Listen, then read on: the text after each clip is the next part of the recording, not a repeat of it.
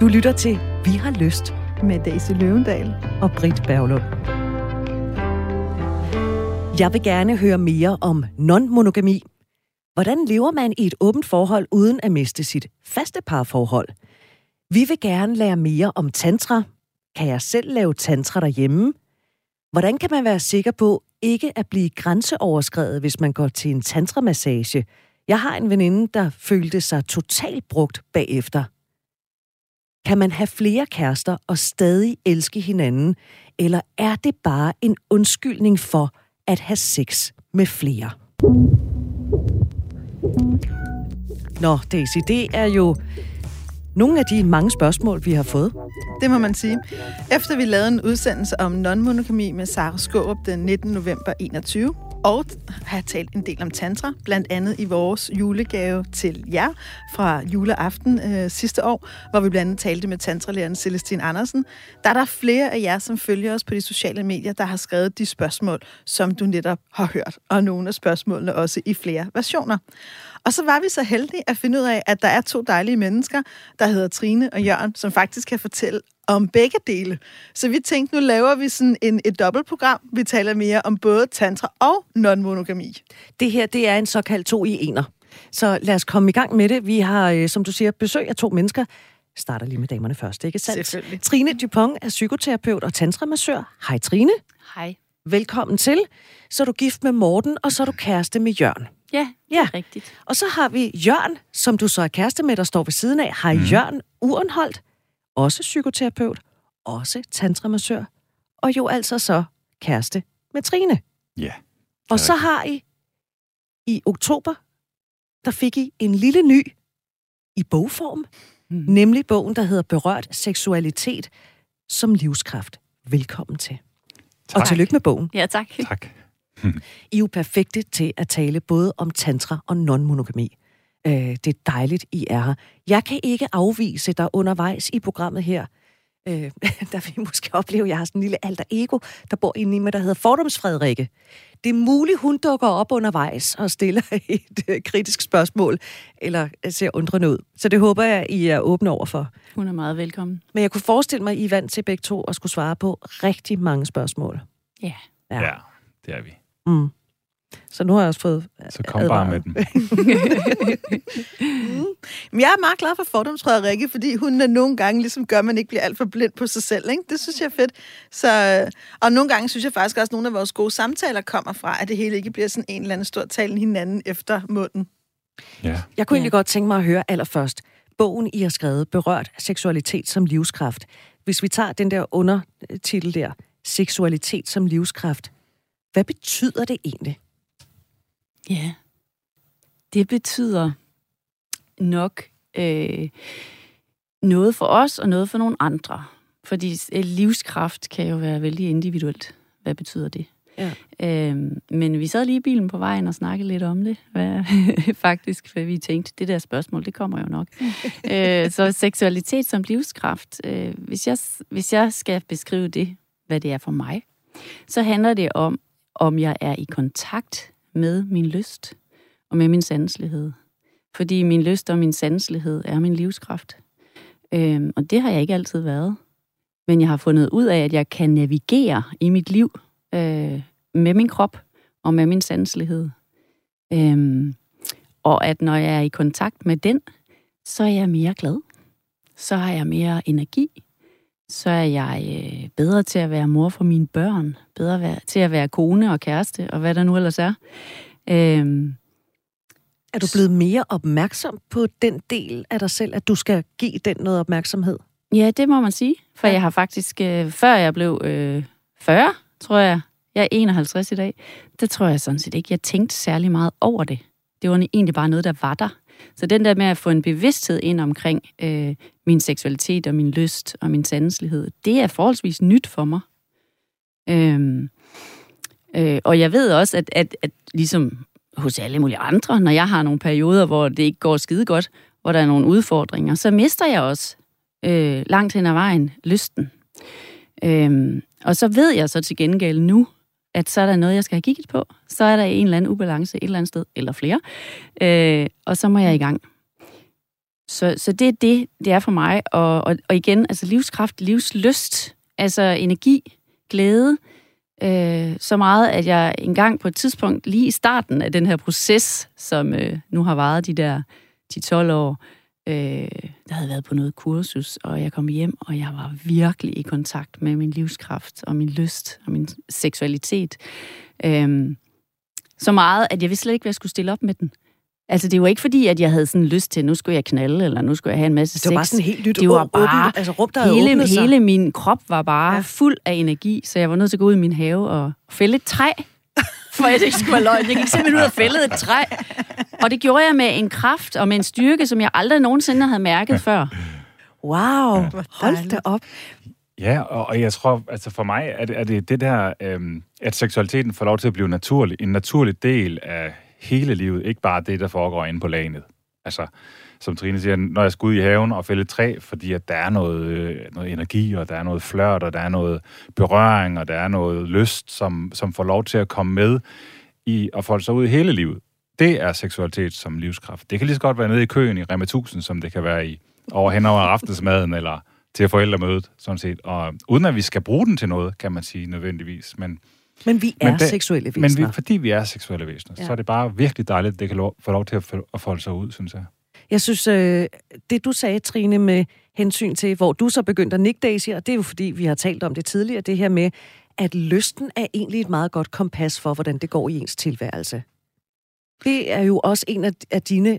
Ja, nu hiver jeg den frem igen, en kæphest, vi lige hiver af sanden, ikke? Men lige så snart man mister lysten, hvad er det så, der måske er ved at gå lidt skævt, eller ikke er helt i synk i min tilværelse? Præcis. Og det er også fordi, jeg synes, det er ærgerligt, hvis vi gør seksualiteten til noget, der kun handler om lyst til sex. Fordi seksualiteten er for mig at se i virkeligheden større end det. Det er en kilde til at få os igennem modgang også. Det er en urkraft, vi er født med. Og nogle gange så tænker jeg også, hvis man skal være sådan helt fysiologisk, jamen vores køn er også indgangen til livet. Det er jo derfra, at livet begynder i mødet mellem det maskuline og det feminine køn. Børnene bliver båret, fødes af kønnet. Og det, jeg synes, der er så enormt vigtigt at huske på ved de billeder, det er, at vi har en kraft i os.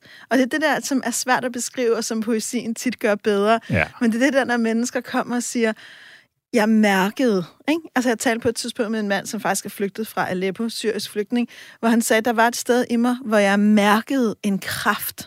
Det var den kraft, der gjorde, at jeg tog min bror og bar ham ud, selvom jeg selv var ramt. Og selvom vi nu er en helt anden del af det, hvor vi er tættere på døden og tragedien, så er det den der iboende kraft i mennesket, som snor sig imellem liv og død, som er oppe på de større planer. Og det er super svært at sætte nøjagtige ord på, men jeg synes, det er vigtigt, at vi husker, at seksualiteten også hører til der, og kærligheden og forbindelsen til hinanden, så det hele ikke kun kommer til at handle om, hvad sker der hjemme i soveværelset kl. 21. Ja, det synes det er vigtigt. Altså, og det, især den der nuancering, du har der, du tager hul på, hvor at jeg kan bruge seksualiteten altså, til at overleve med, jeg kan bruge den til at fælde et træ, jeg kan bruge den til at, altså, at gennemføre en opgave, jeg kan bruge det til at skabe glæde i familien, eller hvor det nu er. Altså, den nuancering, synes jeg virkelig er vigtig.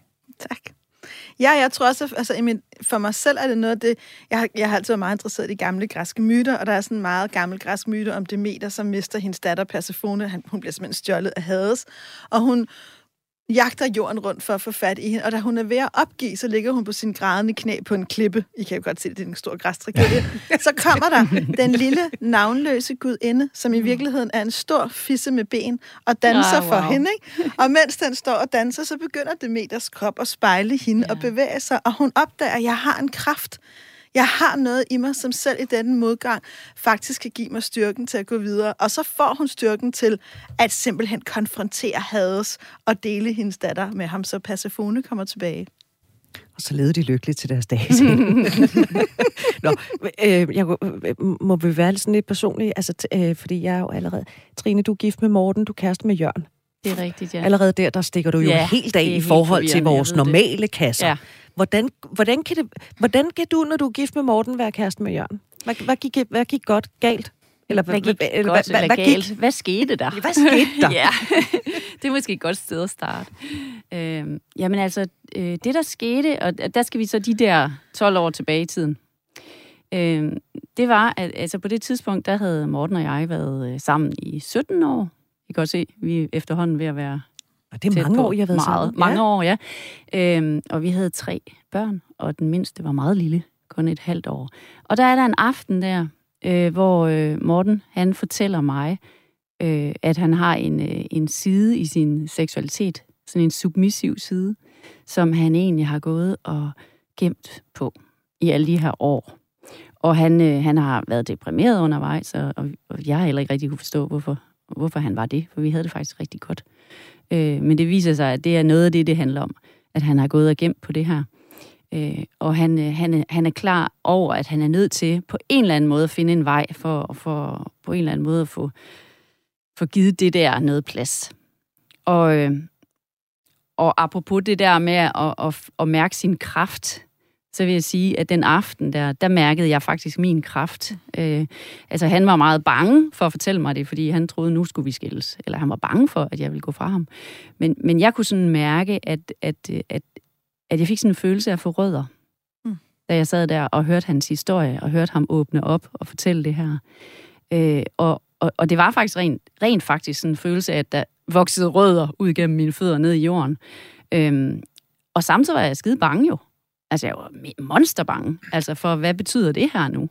Og hvad skal der ske? Og hvad med os? Og hvad med familien? Og så videre. Men jeg tror, det der med de rødder der, altså, det var faktisk sådan en form for fornemmelse af, at der var noget til mig, også i det her. Fordi jeg kunne bare mærke, at det bliver rigtig svært, men der var bare også meget kærlighed, så det var ligesom ikke kærligheden imellem os, der var noget galt med. Altså, så derfor var det der med at blive skilt, altså slet ikke noget, vi overhovedet overvejede. Altså, der. Vi vidste heller ikke, at det også ville blive svært jo. Altså, det vidste vi jo ikke på det tidspunkt. Men den der med, at både være bange, og så samtidig mærke, det er rigtigt, det her. Altså, det er meget sandt, det der sker lige nu. Imellem os. Der startede min rejse, kan man sige. Og den fortsætter så med, at det bliver svært. Rigtig svært, fordi jeg ramlede ind i rigtig mange gamle spøgelser, og var rigtig bange undervejs. Og det var han faktisk også. Så det var vi egentlig begge to. Så vi brugte virkelig meget tid på at snakke og arbejde med det her. Og det gik egentlig ikke så lang tid, før han begyndte at leve nogle ting ud. Vi prøvede også nogle ting af sammen, for ligesom at finde ud af, hvor langt kan vi gå sammen.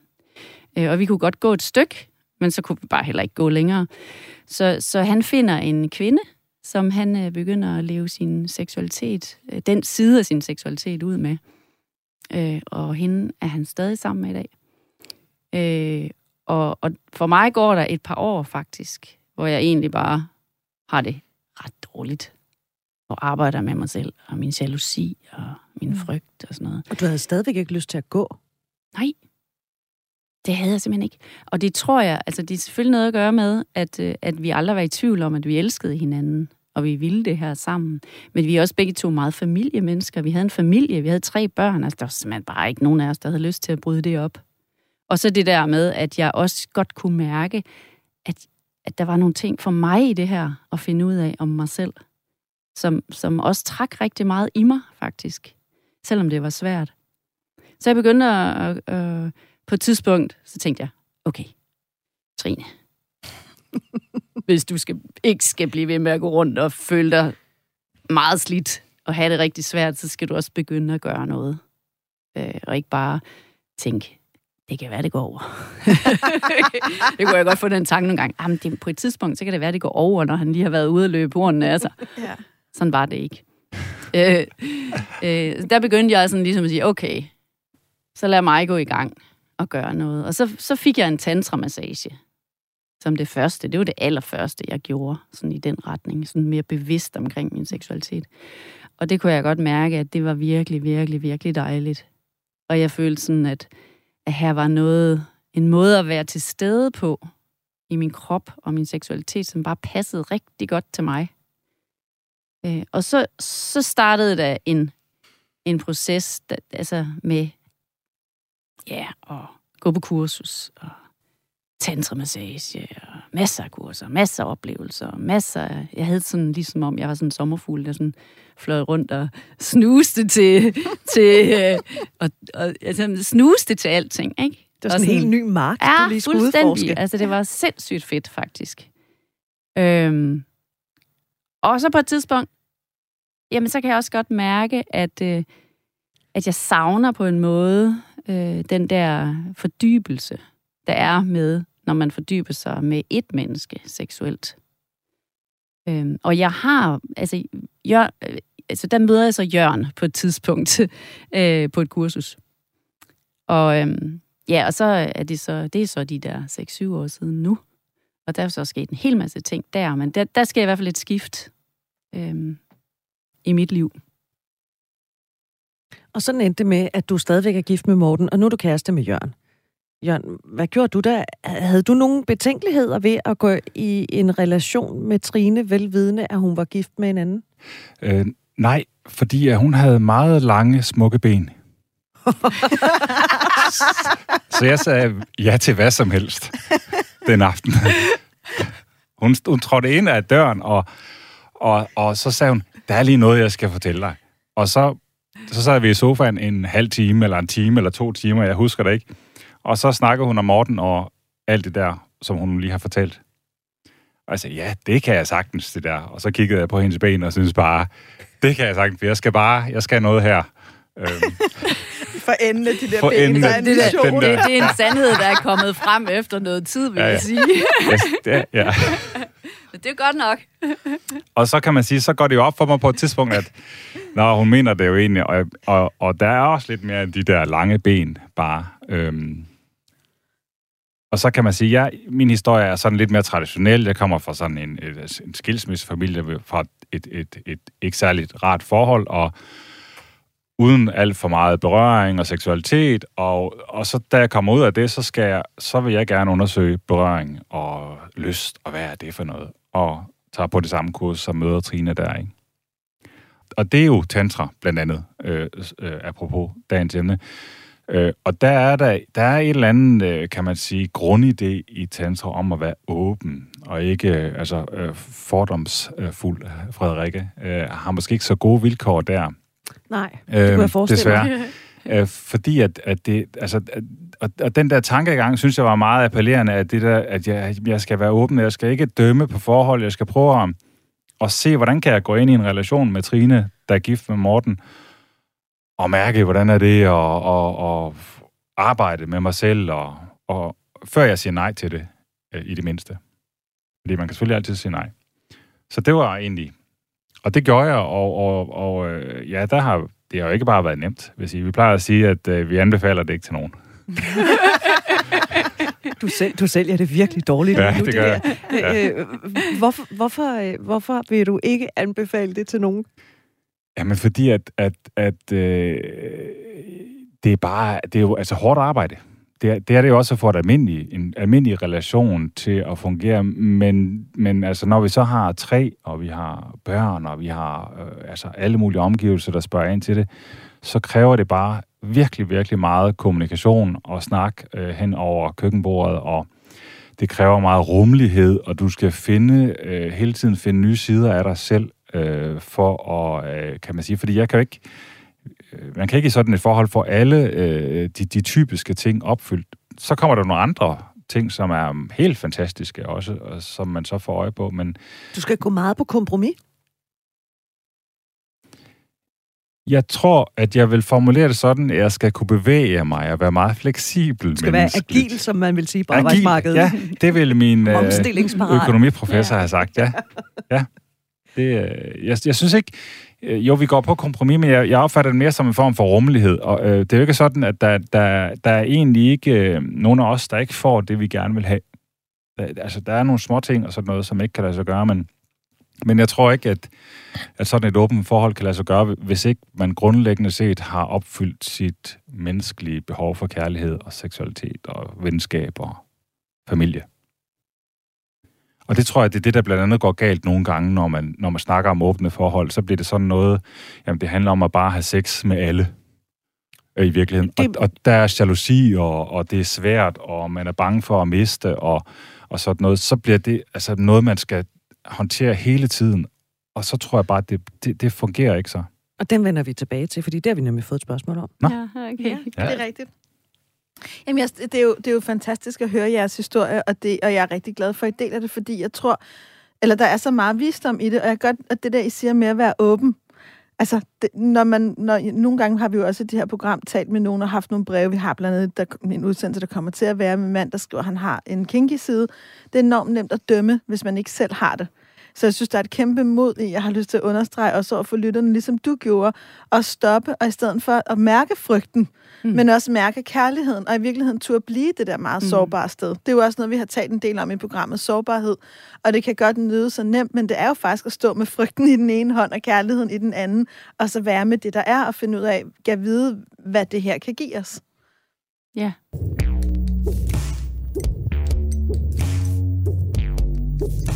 Du lytter til Vi har lyst på Radio 4. Vi laver en 2-i-1'er i dag. Det handler om tantra og non-monogami. Mød Jørgen og Trine. Trine og Jørgen er begge to psykoterapeuter og tantramassører. Der er lige det, som måske skiller sig lidt ud fra mængden, nemlig at Trine er gift med Morten, og så kæreste med Jørgen, og Jørgen er kæreste med Trine. Så det er kærestepar, vi har besøg af. Sådan der. Ja, så tror jeg det. Noget af det, som du sagde, Jørgen, kan man have flere kærester og stadig elske hinanden, eller er det bare en undskyldning for at have sex med flere? Det er jo et af de spørgsmål, vi har fået, og det er jo noget, jeg tænker, jeg er single, når jeg bevæger mig ud på det der datingmarked, kigger i nogle af de der apps, jeg synes, der er utrolig mange mænd, der skriver, nej, se mig, jeg er i et åbent forhold. Hvor jeg tænker, er du det? Ved din kone, du er i et åbent forhold? Altså, det er jo sådan det første. Er det en undskyldning for at have sex med andre? For nogen er det nok. Altså, nu kan vi jo kun tale om det ud fra hvad vi selv oplever her. Og der vil jeg sige, at det kommer et andet sted fra, simpelthen. Fordi det der med, at ville have noget, altså, og så meget som muligt af det, det kommer fra et andet sted, end det vi har gang i her. Så for os er det ikke det handler om. Det handler meget mere i virkeligheden om noget relationelt. Altså at dyrke det relationelle og undersøge det relationelle. Ja, fordi det er jo så også det, der bliver spurgt om. Kan man have flere kærester og stadig elske hinanden? Ja, det vil jeg mene. Altså, fordi at man kan sige, at... Det kom meget hurtigt, det svar. Jeg har jo Morten, ja. Ikke? Som jeg har været sammen med nu i 30 år. Og vi, faktisk nogle gange snakker vi om, hvad er vi egentlig? Altså, apropos det der med kasser og sådan noget, så kan vi nogle gange få trang til at putte os selv i en kasse, fordi det kan være lidt svært nogle gange. Hvad er vi egentlig? Er vi kærester eller ej? Ikke? Fordi vi godt nok lige for tiden, kan man sige, ikke har sex. Men vi ligger i ske. Vi holder i hånd. Vi kysser på munden.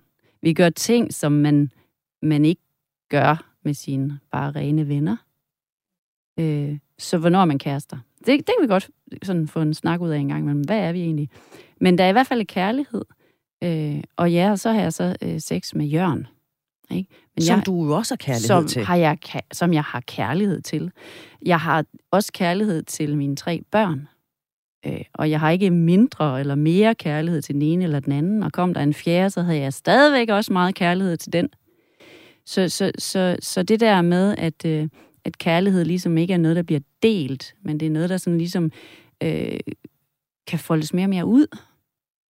Der er ikke en begrænset mængde af kærlighed. Nej, men det er forskellige relationer. Ja. Ikke? Og det er på en måde også forskellige slags kærlighed på en måde, selvom det kommer fra den samme kilde, ikke? Kærlighedskilden. Så ser det lidt forskelligt ud, den der form for kærlighed, man har, eller jeg har til Morten og til Jørgen. Men det gør det også til mine børn eller mine veninder. Mm. Hvad siger du, Jørgen? Jamen altså, jeg siger det samme som Trine. Det må jeg hellere sige. Kom så. Vi skal jo sidde hjem i bilen. Ja, vi skal sidde hjem i bilen. Jeg tror også, altså, det vi har i hvert fald erfaret, og som man kan give videre, det er, altså, det er jo et godt spørgsmål, det der med, at det ikke bare er en undskyldning for at have sex med andre. Fordi det er, kan man sige, den der penetrationsdel, at det bliver svært.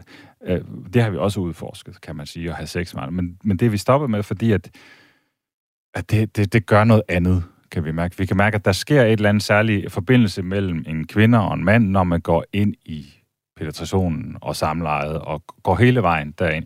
Og det tror jeg også, det er en af årsagen til, eller en af årsagerne til, at vi også kan lave de her tantramassager, hvor vi også er nøgne sammen med andre. Og der kan sagtens være masser af lyst, og der kan jo være alle mulige andre ting. Men det er ligesom, at vi har en eller anden form for ramme, vi kan bevæge os ind i. Altså, som ikke er farlige. Og det er ren erfaring, simpelthen. Bare, at vi har... Nå, jamen, vi skal da prøve at finde ud af, hvor er grænsen egentlig for, hvad kan lade sig gøre, og hvad kan ikke lade sig gøre.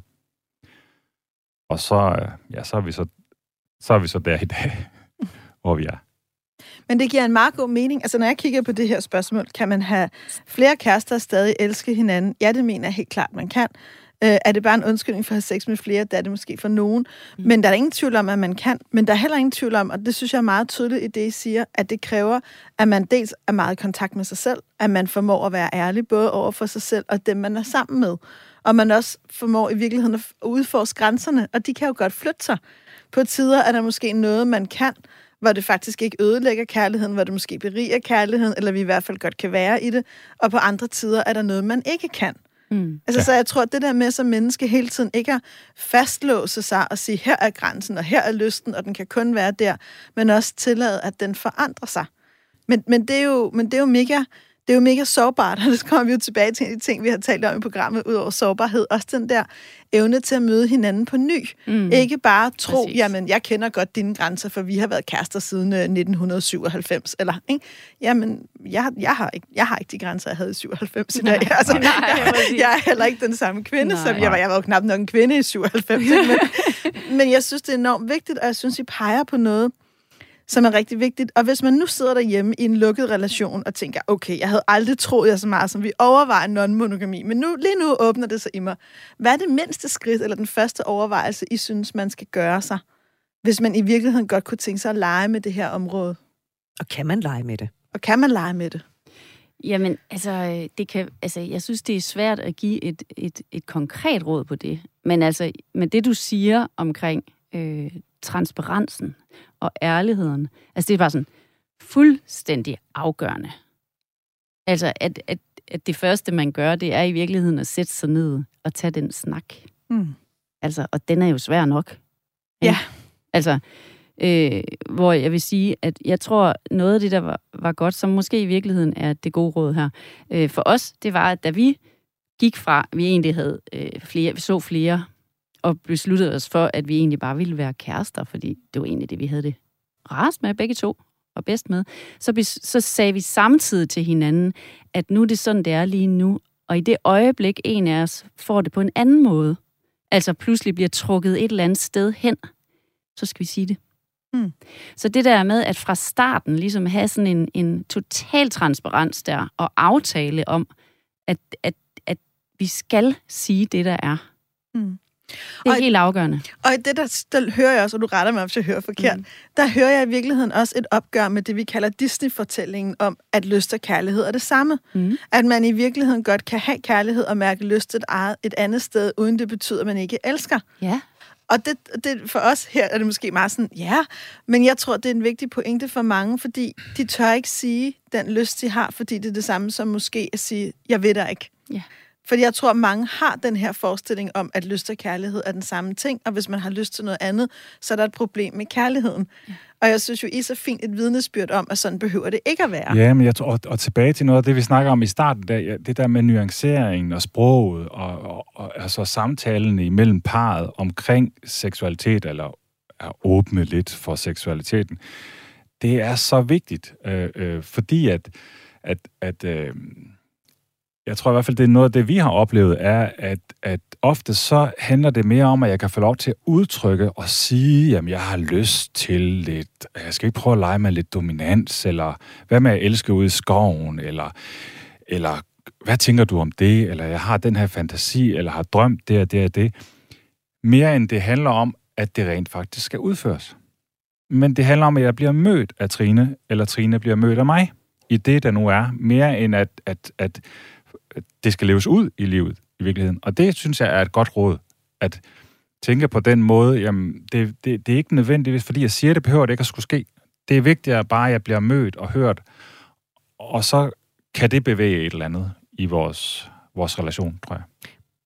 Et ord, du også nævnte, Jørgen, da du sådan indledningsvis fortalte om, hvordan I to så også mødte hinanden, og at du jo så, ja, Trine var så gift med Morten, hvad gør vi så her? Så nævnte du ordet jalousi. Ja. Altså, er det uundgåeligt jalousi, når man begiver sig ind i, eller ud i non-monogame forhold? Altså, kan man overhovedet på nogen måde undgå den der jalousi? Jeg tror, altså, jeg ved ikke, men jeg tror, vi skal forbi nogle tilknytningsmønstre også, som jo er sådan et kan man sige, terapeutisk begreb om, hvor tryg er jeg i relationen til andre. Og hvis jeg har en utryg tilknytning, så vil jeg typisk være rigtig jaloux og bange for at miste. Men så hvis jeg har en tryg tilknytning, og har fået, kan man sige, en tryg opvækst med at blive set, så vil det være meget nemmere at gå ind i et åbent forhold, fordi at jeg er ikke bange for at miste. Jeg står mere i mig selv, og jeg tror udtrykket, eller jalousien mere udtryk for, hvilke tilknytningsmønster har du.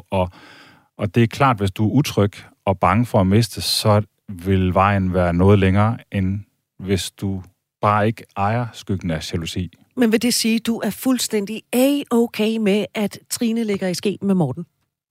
Ja. Og det er... Det forstår jeg ikke. Det kan jeg godt forstå. Og det har jeg faktisk også spurgt mig selv om, fordi jeg har faktisk en utryg tilknytning på den måde. Så jeg er ikke trygt, altså sådan bange, altså ikke bange for at miste. Det er jeg hele tiden. Men jeg tror, at det på en eller anden måde, så handler det om, at jeg kunne ikke miste Trine til Morten, fordi at hun havde jo ham lige... Not an option. Ja, det er jo ligesom, hun havde ham jo i forvejen. Det var så der var ikke noget at tabe der jo. Så, og jeg blev bare inviteret, kan man sige, komme ind i familien. Så jeg tror, men hvis Trine ligesom, jeg har lige lyst til at overnatte hos en ven, eller et eller andet, så tror jeg, så vil det være det samme. Så vil jeg være helt ude i skoven. Tænkte, hvorfor det? Så hvis Trine tog ned til Jeppe, der bor nede på havnen, i et super dejlig lejlighed med udsigt udover, så vil du tænke, Trine, er det sådan en god idé? Hvis hun går overnatte dernede, så vil jeg nok tænke, det skal vi lige, jeg tror, der er noget her, vi lige skal have. Så det er i hvert fald værd at have en mente. Man kan jo godt få de der følelser af jalousi. Ja, da. Ja, det kan man. Ja. Og jeg har da også været voldsomt jaloux, altså i starten, da Morten begyndte at leve sin del ud. Og vi har måttet finde nogle veje, altså i forhold til det. Altså nogle måder, når det blev for voldsomt, så skulle jeg banke på hans dør, og så skulle jeg komme ind, og så kunne jeg fortælle ham, hvad der skete op i mit hoved, og hvilke tanker og fantasier og billeder, jeg havde i hovedet. Og så kunne han fortælle mig, nu slap. Du behøver ikke at være så bange. Altså, jeg er jo lige her, ikke også? Og så kunne han kramme mig lidt, og så faldt jeg til ro igen. Altså, fordi det var jo min fantasi, der løb afsted med mig. Altså, kan man sige, den er helt væk nu.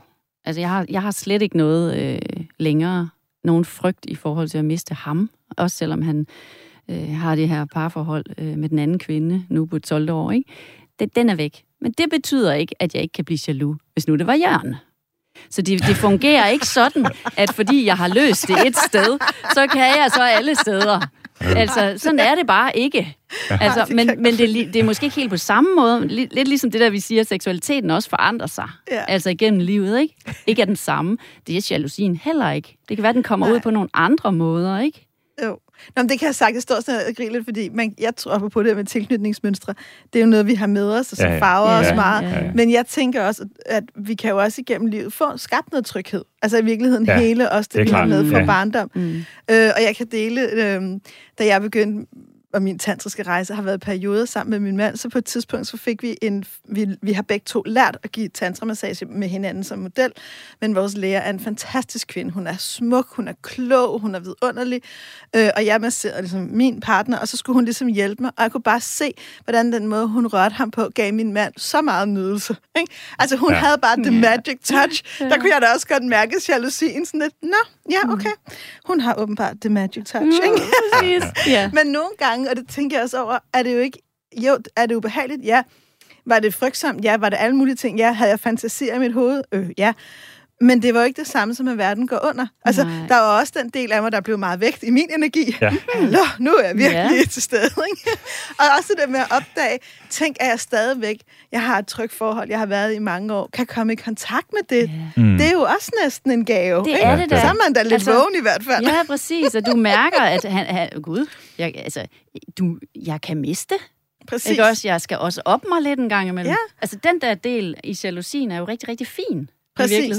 Og hvis man så netop, som du også siger, hvor du beskriver, hvordan du blev krammet af Morten, kan lande den bagefter og sige, men det vi har vores, og jeg kan nyde en andens berøring, betyder ikke, at jeg ikke elsker dig. Det betyder bare, at jeg er et sanseligt væsen. Præcis. Altså, men det er en livsproces. Det er en livsproces. Hvad siger du? Kan du mærke? Jeg har næsten lyst til, og jeg har stået, og så har jeg tænkt, det kan jeg simpelthen ikke tillade mig at sige. Men jeg kan mærke, og jeg er nødt til bare lige at få det ud af kroppen. Hold nu kæft med at være så perfekte, mand. Fordi jeg kan bare mærke, at jeg er slet ikke der, hvor I er. Og det er egentlig ret interessant, fordi det betyder jo, så er der jo nogle ting i mig selv, jeg skal kigge på. Men I er bare sådan, ja, men det er også bare sådan gaver, man også bare, hold nu kæft. Men jeg forstår det jo godt. Men det er jo, fordi jeg ikke er samme sted som jeg. Nu fik jeg nød af kroppen. Det var dejligt. Det er godt. Ja. Prøv at høre, venner. Det er så dejligt, vi deler. Vi skal tale om tantra. Ja. Fordi vi har lige knap 20 minutter tilbage. Og vi skal tale om tantra, fordi vi vil gerne lære mere om tantra. Er der en, der skriver, kan jeg lave tantra derhjemme? Hvis vi lige starter et helt andet sted. Også bare lige så fordomsfrederikke, hun kan få svar på sit spørgsmål. Hvad er tantra? Frederikke opfatter tantra som, det er jo bare en undskyldning for at være nøgne sammen, og for at have sex med andre. Hvad er tantra helt, og hvorfor? Hvorfor tantra? Vil du ikke svare kort på den, Trine? Kort på den? Tak, skæbne. Jamen altså, det er jo rigtig svært.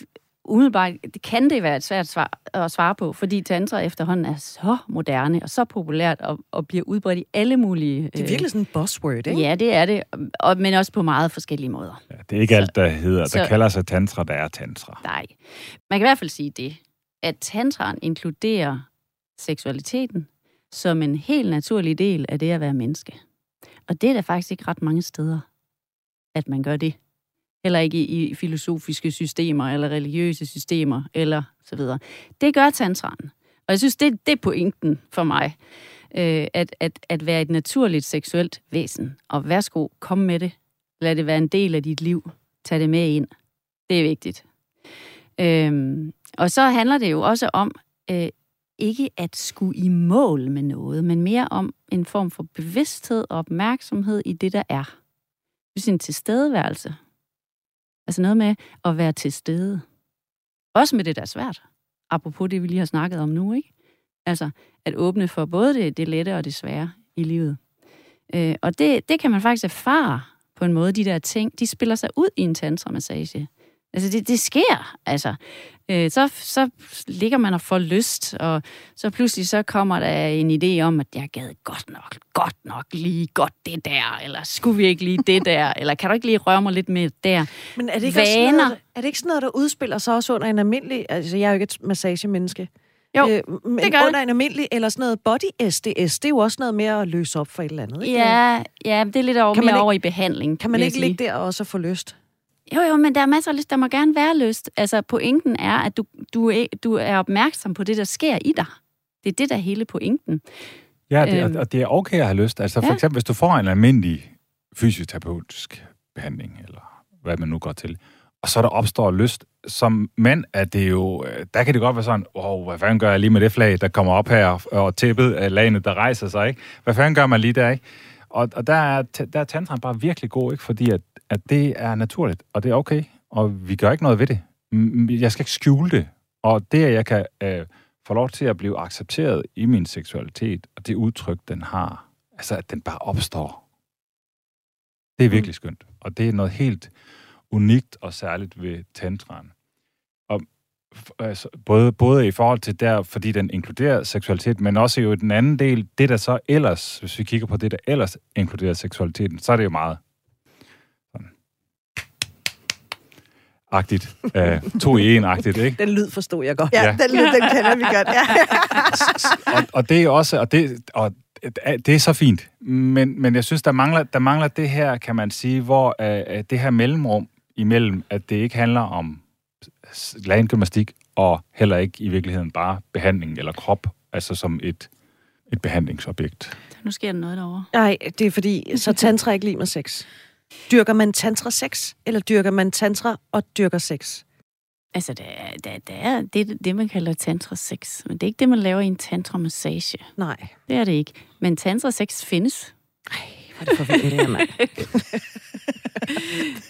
Det er sådan et trinsystem, ikke? Der er tantra-massage, og så er der tantra-sex.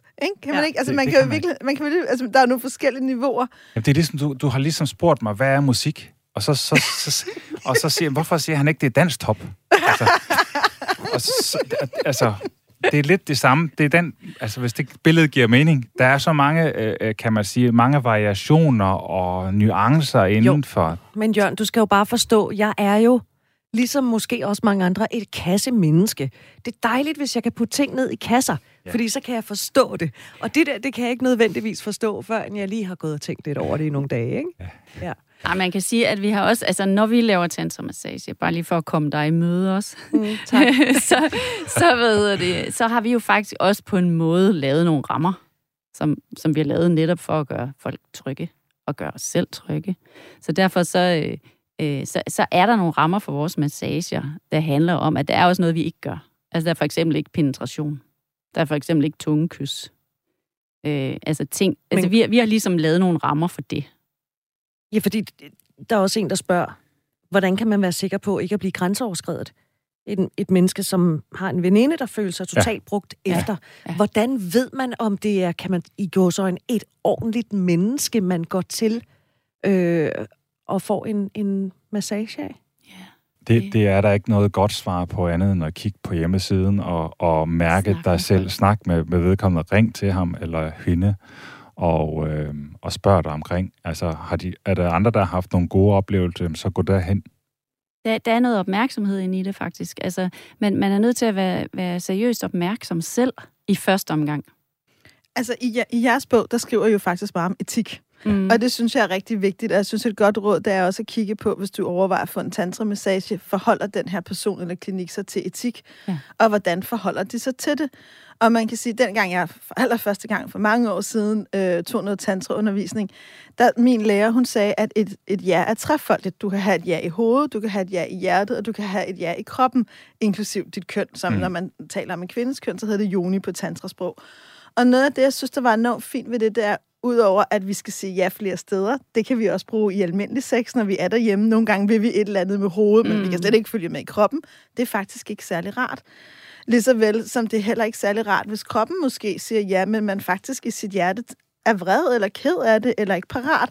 Jeg tror faktisk, der er meget visdom i, at vi har alle dimensionerne med.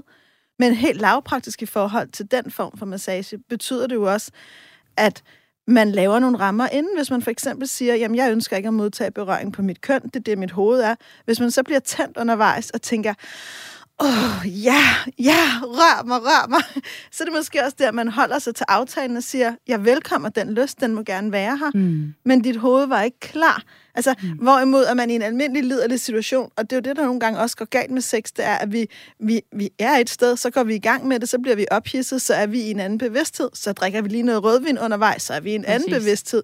Og jeg synes faktisk, det sted at dyrke sex fra, kan være problematisk. Jeg siger ikke, man ikke skal gøre det, men det er også et ret sprængfarligt sted. Og noget af det, man jo lærer i trygge rammer, både som tantrafolk udøver og kink-folk udøver, det er faktisk det der med at lære folk at komme på linje, at vi ikke bare lader os drive afsted bevidstløs med ophidselsen. Ja, præcis. Jeg vil være ked af, hvis det er sådan, at vi får det fremstillet som noget meget avanceret og kinkigt, og det er det ikke for mig. Tværtimod, det er det helt modsatte. Det er helt naturligt, eller det er naturligheden i kroppen og naturligheden i berøring, som tantra handler om for mig. Det er bare, hvis jeg går hen til Trine og lægger mine hænder på hendes skuldre, eller holder om hende, mens hun står og laver aftensmad. Det er det handler om. Det er den kontakt, der er i berøringen og kroppen, og det er jo ikke, der er ikke noget magisk i det. Så kan man jo tage tøjet af og lave alle mulige, kan man sige, ting derudaf, men det er virkeligheden helt tilbage til mig som baby, der lægger mig ind til min mors mave og nyder den kropskontakt. Det er det, som... Så der er ikke noget... Jeg var ked af, hvis det bliver altså, pustet op til andet end det, i virkeligheden. Jeg har også lyst til at sige, at i samme åndedrag, altså at det handler i virkeligheden om at måske nogle gange genskabe kontakten til sig selv. Den naturlige kontakt, som vi mister igennem livet. Og vi har sådan lidt, nogle gange sådan et mantra, kan man næsten kalde det, som vi også folder rigtig meget ud i bogen, nemlig når jeg rører den anden, rører jeg mig selv. Altså det der med, at hvis jeg lægger hånden på og rører den anden, så sanser jeg i virkeligheden mig selv. Der er kæmpe forskel i bevidsthed på, om jeg har den sansning med, eller den opmærksomhed med, og så at nu er jeg i gang med at gøre noget ved den anden, fordi den anden, jeg skal gøre det godt for den anden, eller den anden vil gerne have noget bestemt, eller jeg skal sørge for, at noget sker. Så den der tilbage til den oprindelige, den sansning af mig, uanset om jeg ligger foran massage, eller jeg giver en massage, det er fuldstændig ligegyldigt. Det var Trine Dupont, du hørte. Trine er kæreste med Jørgen Urenhold, der også er i studiet. Begge to psykoterapeuter og tantra-massører, og vi laver sådan en 2-i-1-løsning i denne udgave, at vi har lyst.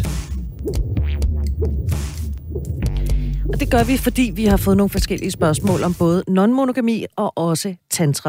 Jeg kan godt lide ordet tantra-mantra. Det ligger... Det er sådan et dejligt ord. Så det vil sige, der er ikke et... Hvis det er, man godt kunne tænke sig at prøve en tantra-massage, så er der altså ikke sådan et certifikat, man kan kigge efter. Alle kan kalde sig... Jeg kan kalde mig tantra-massør. Ja. Det er det, der er problemet. Det er jo Wild West. Ja, det er det. Det er Wild West. Det er derfor, man skal være opmærksom. Man skal gøre sit forarbejde ordentligt. Og det handler for eksempel også om, at man altid får snakket med den, som skal massere en. Det er i hvert fald en af de ting, vi siger. Vi taler med alle, der kommer hos os i telefonen først. Vi siger også nej nogle gange. Hvornår siger I nej? Hvis det for eksempel... det kan være forskellige ting, men altså det der med, at vedkommende vil have et eller andet. Ikke? Det spotter jeg med det samme. Så det kan godt være, at vi taler os ind på det og finder ud af, hvad handler det om? Nå, okay... Jamen, hun har ikke lige forstået helt, hvad det var, men nu forstår jeg. Okay, spændende, så går det. Så kan vi godt mødes. Men hvis det ligesom er... det kan også være en, der har været i tantramiljøet i virkelig mange år, og prøvet alt muligt. Og jeg mangler lige at prøve det her. Gør du det? Ja. Altså, kan jeg bestille det? To af dem. Fordi det kunne jeg godt tænke mig. Det kunne godt tænke mig at prøve det der. Og så er jeg nødt til at sige, at jeg er jo ikke sådan en karusel. Som du kan krydse af på. Så der er jeg meget skarp. Altså ind i det felt der. Men det er jo også fordi, det kan være svært, hvis man ikke ved noget om tantra, at finde ud af, hvad det er. Så det er lidt, det svarer til, nu fortæller jeg lige en historie. Og det er ikke en skid med tantra at gøre, men det minder bare lidt om det. Da jeg var meget ung, der var jeg kontorelev i sådan et hus, ja, hvor der arbejdede kontorfolk. Så var jeg med i vores medarbejderforening, og jeg skulle arrangere sådan en udflugt, en skovtur. Og så tænkte jeg, godt, jeg skal have nogle kloge mennesker med på den her skovtur, der kan lære os et og andet. Og så opdager jeg, så det var ikke, at vi havde telefonbøger, så opdager jeg simpelthen, der er noget, der hedder naturister, som jeg læste som sådan nogle naturhalløjsager. Ja. Så jeg ringer jo og spørger om den. Det er det jo sådan set også. Medarbejderforeningen må komme på besøg, og de ligesom... Og der kunne jeg godt mærke, der var mig måske ikke lige helt alene. Fordi jeg ikke vidste på det tidspunkt, hvad en naturist var. Jeg tænkte, naturturist. Altså, det er jo naturist. Det der. Ja, præcis. Jeg er fuldstændig med det. Den fejl kunne jeg også have lavet. Men jeg står også og tænker, hvis man nu sidder derhjemme og lytter til det her program og tænker, det lyder rigtig spændende, men jeg skal ikke til at researche, og jeg skal ikke betale en eller anden Leila eller Henning eller nogen som helst andre for at røre ved mig. Det har jeg det mærkeligt med. Men man godt kunne tænke sig at gøre noget. Og så apropos det her spørgsmål, jeg vil gerne lære mere, kan jeg lave det derhjemme? Har I så nogle små øvelser, man kunne begynde med? Mm-hmm. Ja, altså det vil jo igen også være individuelt. Men for mig, nu kan jeg sige noget, der sådan handler om mig, så kan Jørgen sige noget, der handler om ham, måske. Men for mig handler det meget om, hvordan kommer jeg i kontakt med min livsenergi, min livskraft. Så altså, det, jeg nogle gange gør, det er at gå en tur ud i haven og stille mig derude, og så trække vejret. Og det er jo ingenting. Men det er det faktisk. Hvis jeg trækker vejret på den måde, at jeg faktisk forsøger at komme i kontakt med min lyst, så jeg trækker vejret helt ned i mit skød. Helt ned, så langt ned jeg kan komme. Og jeg kan simpelthen mærke, når jeg gør det, trækker vejret ind, puster ud, og så det der lille øjeblik, lige inden jeg tager den næste vejrtrækning. I den der lille pause der får jeg tit sådan en, sådan, lækkert. Ja, præcis, ikke? Det er sgu lidt lækkert, det der. og så trækker jeg vejret ind igen, og så gør jeg det igen, og så, det er sgu da stadigvæk lidt lækkert. Altså, og, jamen det der, altså det er helt vildt dejligt. Ja. Altså som sådan en træning på en måde i at vække lysten. Ikke den lyst, der skal noget, altså, men bare for min skyld. Altså, det er jo min lyst. Det er jo ikke nogen, der er jo ikke nogen andre end mig, der ejer den. Præcis. Altså, det er meget sjovt, fordi den bruger jeg også, bortset fra, at jeg ikke går ud i haven. Jeg bor midt i Indre By, ikke? Ja. Så jeg gør det mere i min lejlighed. Så sætter jeg sådan en lille kniv på, ikke? Og efterhånden kan jeg sådan lokalisere min klitoris. Og ved du, hvad jeg nogle gange gør? Jeg bruger det, inden jeg skal for eksempel performe. Så er jeg ligesom vågen. Ja. Halløj, så er jeg til stedet. Ja, nu ved du det, Britt, ikke? Ja. Altså, så er jeg ligesom fyldt med energi i kroppen. Ja. Og så, er det det, der sker, når du sidder ude og finstiger? Ja. Jeg bliver lidt fraværende i blikket. Altså, det er jo livskraft. Hvis vi tapper ind i den, har vi jo et kæmpe batteri af energi og alle mulige ting til at ligesom rejse os med og lege med, ikke? Ja, du gør det også. Ikke? Når du sådan får glimtet i øjet og leger med os, så ja. Ikke? Ja. Hvad gør du, Jørgen? Jamen, altså, det handler meget om berøring.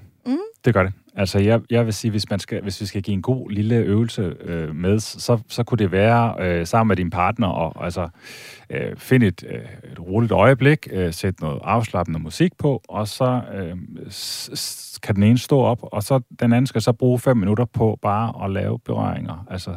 Altså ligesom bare at lægge hænderne på kroppen og glide. Røre hele kroppen, uden kan man sige, uden at skulle noget med det. Bare i 5 minutter, og så bare nyde den kontakt, og nyde den, der står og tager imod, nyder selvfølgelig berøring, og så den, der giver, kan nyde og se sin partner på en anden måde, end man plejer. Der kan man virkelig connecte.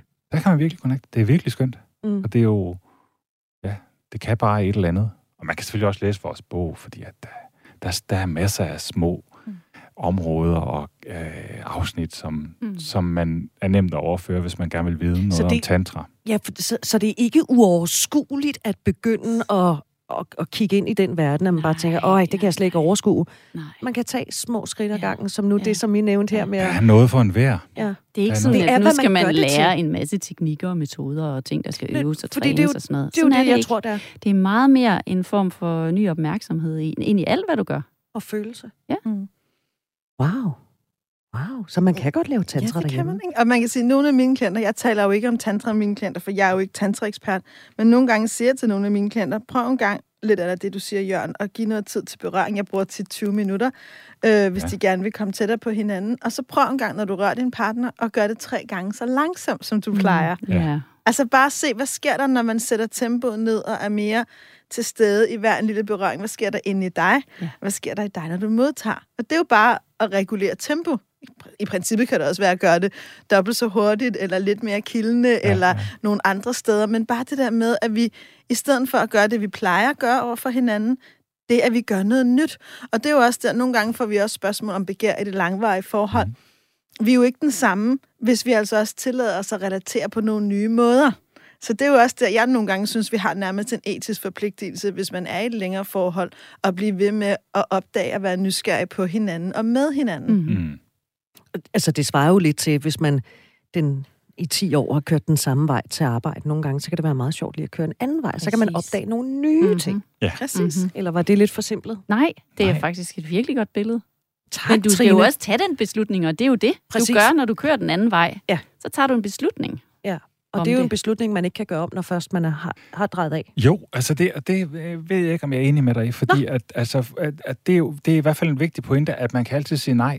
Altså du kan jo altid, så du kan godt sige, skal vi ikke undersøge det her? Det kan være bare almindelig berøring eller alle mulige andre ting.